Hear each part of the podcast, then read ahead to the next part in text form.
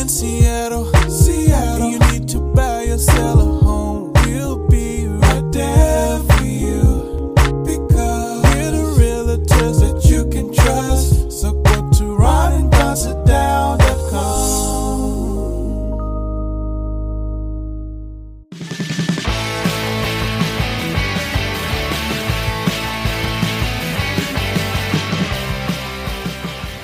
Don't go anywhere unless you want to. It's the Ron and Don Show, starring Ron and Don, and sometimes me at ronanddon.com. Hey, you guys, what's going on? It's episode number 250 now. of the Ron- 250? yeah, the Ron and Don Show. We're live from the Les Schwab Studios. And don't forget, we're licensed brokers at Windermere and real estate. Real estate right now, people think they can't buy and sell in this market. And Ron, you've written quite extensively about this in the newsletter this week, right? Yeah, it's um, we got a very detailed statistical breakdown of, of Seattle and of all of King County and the East Side, which I studied quite a bit, and there's some very intriguing things in that study. Uh, coming up on the Ron and Don Show, we'll talk about that. Also, we'll talk about at what age are you the happiest? And also, Miss World. Miss World is just giving up the crown. You're not going to believe why she's giving up the crown. It's an outrage, and she said she's just not going to stand for it. I'll tell you what she's not going to stand for coming up here in a few short minutes. Before we get to that, though, let's get to this.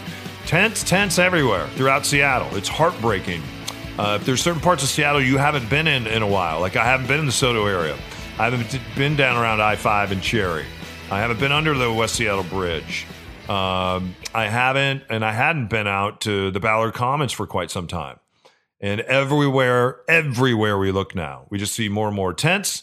And they say, in fact, there was just a study on this, and I don't know if the city will own this, but one of the reasons we have so tent, so many tents here is because we have a lot of people that are homeless, and one of the reasons we have a lot of people that are homeless is because there are open air drug markets here, and the cops look the other way. There's no way they can police it. There's too much going on. They can't police those RVs. They can't police those tents.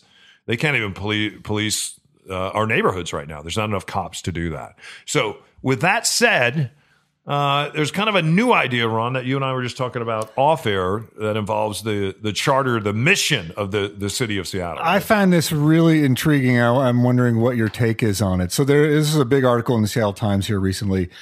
What they're they're the business owners. There's a group of business owners in Seattle that are saying their frustration level is very very high for all the reasons you just said.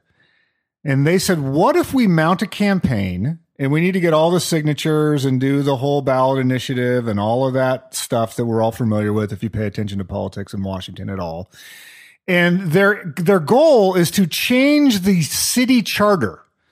The the actual charter for the city of Seattle and they want to include there's a couple of changes but the big one is that the, there will be the city's charter part of its mission will be to keep streets, parks, and sidewalks clear of tents and encampments. So that would be built into the charter. So what that does is it is a lever for the business community to push when these encampments pop up. And the other thing that it does is it's not incumbent on them to figure out the pricing or the mechanism by which that happens. So there, which is, which frees them up from going the immediate pushback, which already happened from the sort of homeless industrial complex, as you dubbed it a couple years ago, um, of saying, well, how do we pay for this? And where do they go? And like all that stuff. Like we don't care about that because because we've shown that Seattle, I believe, is second in America in terms of expenditures on this problem, and we're 963rd in results. Uh, I'm making that number up, but um, Sounds close though. but so what they're saying is not our concern. We don't care how you pay for it. We don't care the methodology that is used. That's not our department. We're trying to be business people in Seattle. And so we just want it written in that this is part of the deal. If I'm going to live here, then I'm going to pay taxes and I'm going to employ people and I'm going to live in this very expensive city and pay all of these benefits to all my employees. Part of the deal should be that when I walk out to my car, that I'm not getting panhandled and I'm, I don't have to step around 25 tents between me and my car or me and my home or whatever. And um, so immediately the pushback has been the obvious. How are we going to pay for it? Where are they going to go? Whose responsibility is it, et cetera, and so forth. Navigation teams are gone. Now the fire department's trying to invent a, a different version of that that's not from police, it's from fire. So all of those things are happening, but on the ground level, is it the responsibility of a city? Should it be baked in the expectation people can't encamp in various spots around a given city? See, that's already part of the ordinance. There's a no camping ordinance. So, and and you don't even have to post that sign. We see those signs posted. So I can I can take you to any Seattle park. Like if you go to the Ballard Commons right now, there's 120 tents in that park. It's very clearly marked that there's no camping in that park. So we know that there was camping before COVID. Now the excuses become, well, we can't move people around because of COVID, which is true. That's a that's a that's a pretty good excuse that we don't want to be moving people around. The other thing that you hear them say is, well, we can't arrest our way out of this.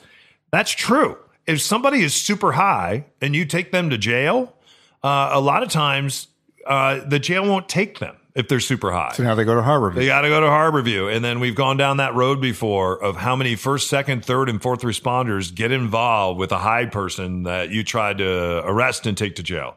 So with this issue, uh, that doesn't work either. The, the, the problem that we have is you've had politicians here say for so long that, hey, this homeless crisis, we got to own it. All these people are from here. They're our brothers and sisters. And that's not true. I have talked to too many people. I have knocked on too many RV doors. I have talked to too many campers in too many parks that aren't from here.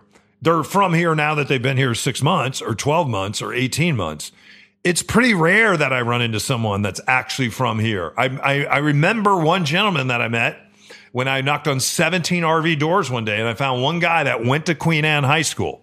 Everybody else, the other 16 people that I talked to that were in those campers, had come from uh, some other part of the country and they came here because, quote unquote, they felt like there would be jobs here. Some of them probably did come here for jobs, but many of them are coming here because of our open air lax drug markets and also the fact that we have great services. We have really nice services. Uh, and also, we allow you to live in great parks that, and you think about the money, some of the places that people stay with these tents. I would love to stay there. I would love to go to ca- go camping there. And it but, was but proven- doesn't this doesn't this take it out of law enforcement to the realm of politics? So the ordinance you talked about is a law enforcement clause. This would be a political clause. So you could be a CEO uh, of a, of a company with political clout here, and you could call the mayor and lean on them and say. Uh, you know, that you're, they obviously have gotten nowhere with the law enforcement angle. If they can lean on it politically, and say, we negotiated this. It's in the, the charter. You need to figure it out. Doesn't that give them another way to apply pressure? No, I think it has. It just has to do with the attitude, and and and people here. Uh, all you have to do is look at the people that they continue to place in office, and if you look at the city council right now, uh, the city council was of no help when it came to defunding the police. They're like, okay, we're going to do that, but then what's the plan afterward? And they didn't have a plan. No help for CHOP. Yeah, so it really depends upon how we're going to look at this as a city and how we're going to look at this as a community and what we're willing to put up with. And like for instance in Bellevue and Redmond, they said we're not willing to put up with this. But in Seattle, it's very apparent that we're willing to put up with this. And and then what you have like in Snohomish and Pierce County and other places, they just point to Seattle when they look around their community, like down in Pierce. They're like, hey, do you, do you want this to become King County and what we're seeing in Seattle right now? We absolutely don't. And so what we have seen happening in parks here are not happening necessarily in parks in other in other communities. I, I think it doesn't hurt. I, I think if we get enough signatures to do that, that it doesn't hurt to give these businessmen. Businessmen do not know the chief of police typically. They do know a representative. They do know the mayor. They do know high priced attorneys. And so they do like to work the back channels. I think giving them every conceivable lever, uh, if they think it's a valuable thing, I will go along with that because I want businesses I want medium size and small businesses to still feel like they have a spot in Seattle. Yeah, well, I'll go back to city council then, and I'll go back to how you're going to enforce that because when it comes to businesses, it's one of the reasons why Amazon is not walking; they're running to the east side right now. Uh, I have a, a friend that controls a building in downtown Seattle, and he just moved his whole, and they own the building. He just moved his whole staff out of this building, and they didn't walk. They ran to the east side and they just set up shop over there because they don't want to pay the $250,000 in head tax that they are going to have to pay in the building they're, they're, in. And then when you walk downstairs, you're walking through feces and urine, uh, in tents and garbage and people breaking into your cars.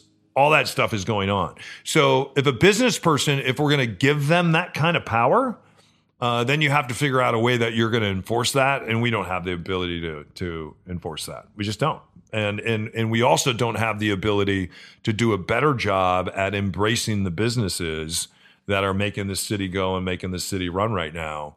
Uh, I think they're just trying to break through the logjam, and there there's not a lot of opportunity if you're a business owner You've already voiced your opinion. Maybe you've already given politically to, to candidates that you think align with you. I, I think there's a, a, a pent up desire to how do we break this logjam? And so it's maybe it's the thing that breaks it. Probably not, but maybe it is. Yeah. So I, I don't think it's a bad thing to have in our charter. All right, let's talk more on the other side of this. I don't think we'd have this house if, if it hadn't been for Ron and Don. If you find yourself dreaming about a new home, go from just a dream to the dream team. Schedule your time at ronanddonsitdown.com. This house popped up. As soon as we saw it, Ron and Don were here.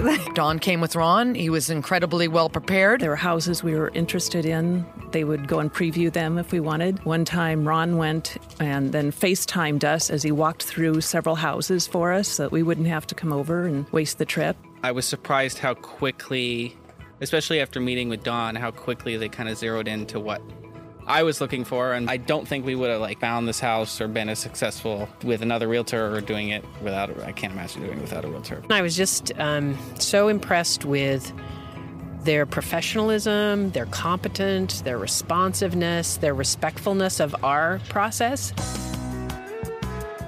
Ron uh, basically did a check for the areas that I said I was interested in buying. He gave us a whole list of uh, properties that were available. He came with us Sunday morning and we looked at probably five different places. It was a very smooth process. I think that they definitely brought their heart and soul. They did a great job. The market was super hot. We were just such beginners that we didn't know that we would be able to compete. We got so lucky. I don't think we could have gotten this house without Ron and Don. Don't forget, when you're ready to sit down and start your real estate journey, schedule your time with the guys at ronanddonsitdown.com.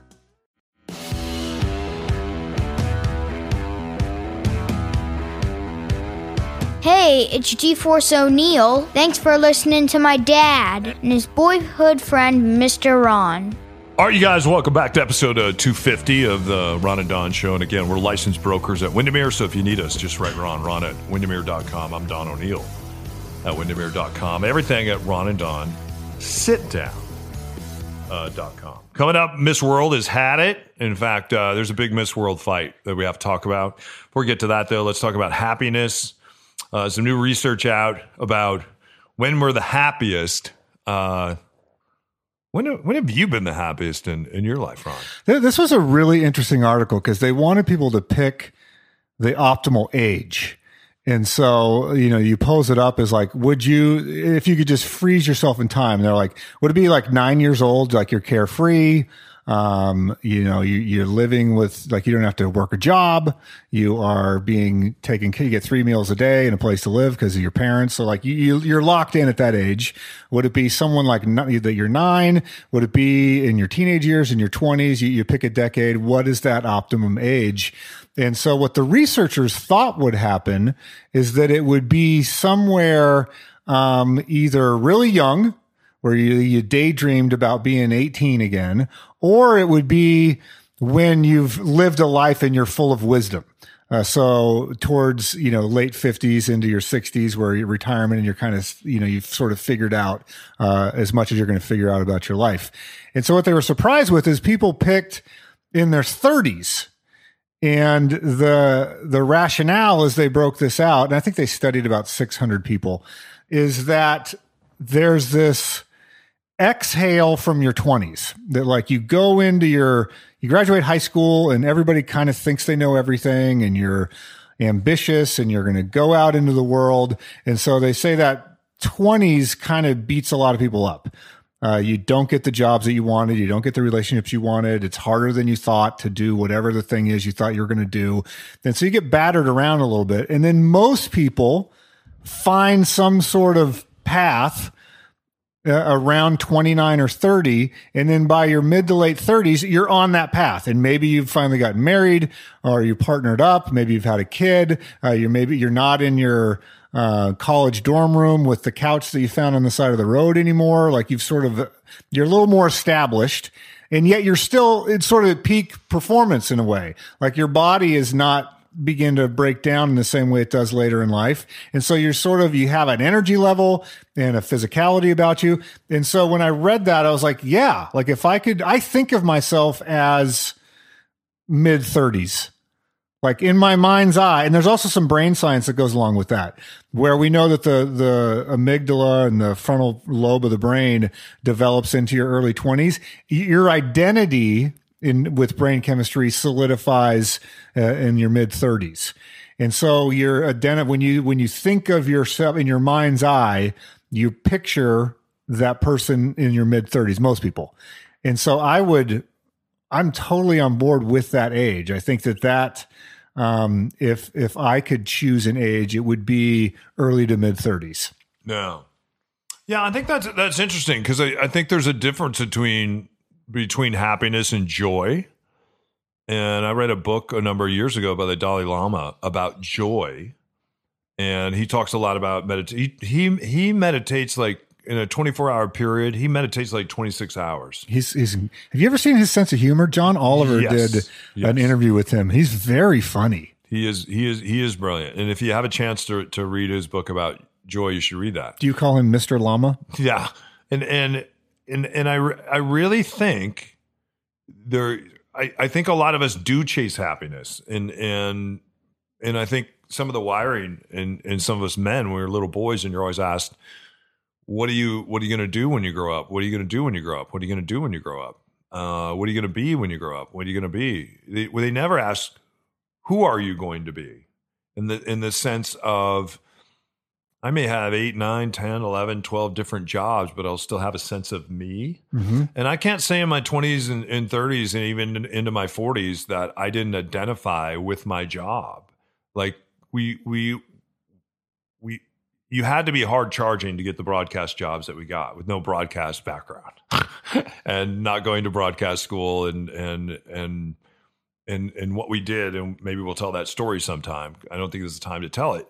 If if if I told a younger, like knowing what I know now, I I wouldn't have attempted to do what we attempted to do. I wouldn't in- either. In the places that we moved, and in a lot of ways, all that when I look back at it now, pr- pretty fun, pretty fun, but also really exhausting, really exhausting.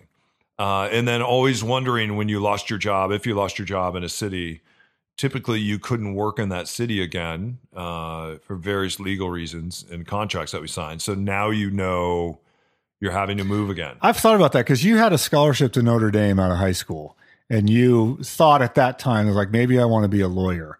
If you had taken the energy and dedication that we put into broadcasting and went to Notre Dame, became a lawyer, had a, a, a Notre Dame law degree, um, and did 20 years of that, where who would you be and what would you be like? I would have hated it. Yeah, like I, I like I don't think about that at all. Like I don't like I love the path. I love the road. I I love how hard it's been at times. The heartbreak, uh, the fun because it's been a lot of fun.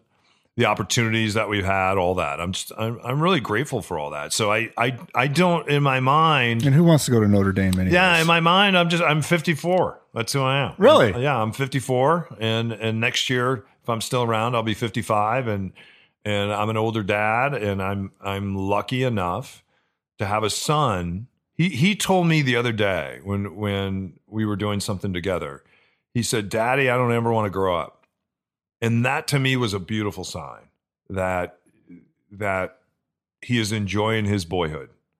I didn't always enjoy my boyhood. I always wanted to grow up. I always wanted to get out of the house. I always wanted to get away from my father. Always. And and the in the the fact that um, he is enjoying his boyhood, that that that that means a lot to me. So so yeah, I'm I'm I'm good. My mom always said, "Bloomer, you're planted." I'm I'm good at 54. But damn, did I have some fun when I was 33. See you on the other side of this.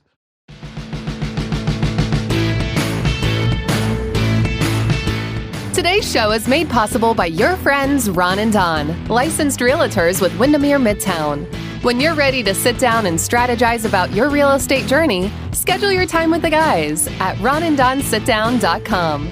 Hey, you guys, before we get out of here, episode 250 of, of the Ron and Don Show, I, I think it's really important to get this information out because I know a lot of us have been concerned about Mrs. World. Is it Mrs. World or Miss World? This is Mrs. World. Mrs. World. Yes, and what happened at the Mrs. World? I didn't know there was a Mrs. World. pageant. Yeah. She is now speaking out after being arrested. Wow, what happened to Mrs. World? Because of what happened in Sri Lanka. Uh, Mrs. World went off the went off the rails a little bit. She really did. And and so anyway, let me just read. This is from uh, People Magazine. Wow, you're really going top shelf. Reigning Mrs. World Carolina Jurie. She's announced. This is an announcement. Uh, and I think we're the first to break this, I'm so besides glad. People Magazine and everybody else that, that has read this. I bet everyone in the Rondon Nation is on pins and needles right now. Yeah. Anyway, uh, she's going to do it. She's giving up her crown. Wow. Mrs. World is giving Nobody up her saw that one coming. Well, we actually did. Oh, we Because of- did? because the Everybody saw that one coming. surrounding her behavior, Ron, at the Mrs. Sri Lanka pageant. Right. I mean, we all remember that. What happened again? Yeah. So anyway, uh Pushpika De Silva, everybody knows this, won Mrs. Sri Lanka. of course. We were talking about she's this a, right uh, before the She's a Sri Lanka darling. right, right before we were recording. During the crowning ceremony, and this is what everybody in the Ron and Don Nation has been outraged about. And this is why, getting emails, private I'm here. messages. thousands of emails. This is why we have the update today. Uh, there, there was a problem during the crowning ceremony, and this happened just this past Sunday.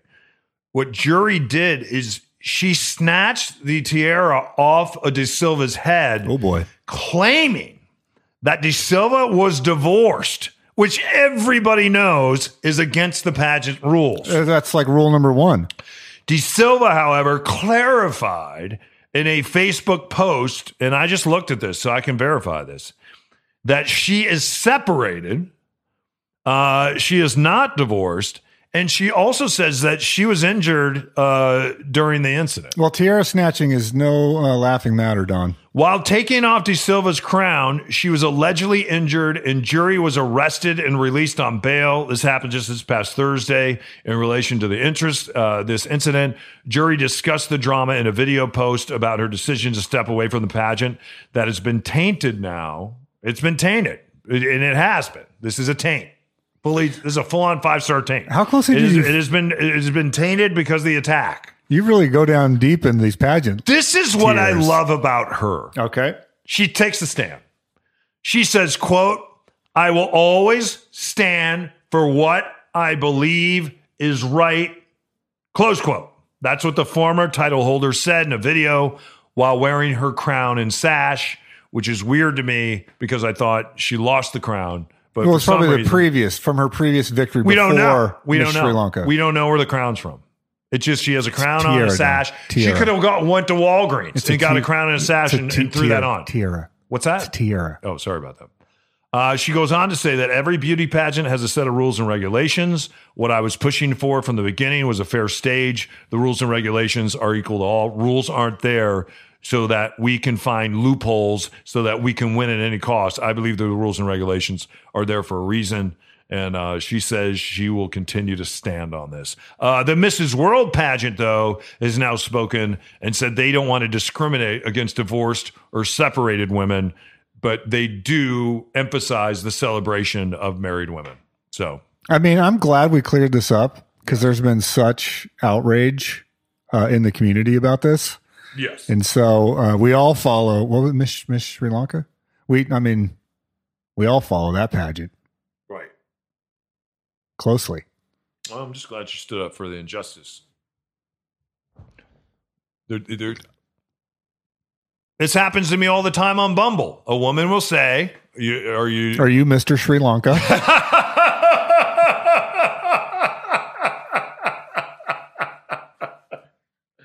They always say they're not divorced. What they don't tell you is that they're in the middle of a divorce.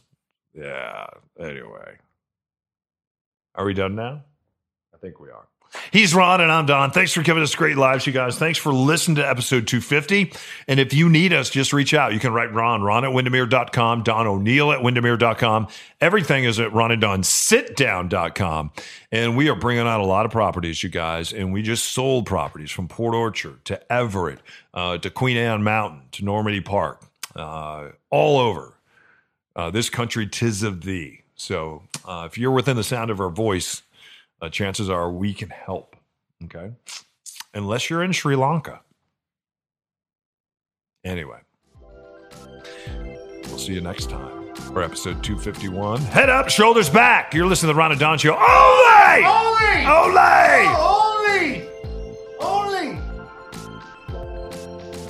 Scared Charlie. Only on the Ron Don. Hey, thanks for listening to the Ron and Don Show. Now keep your head up and your shoulders back and find some black belt courage. I'm not kidding.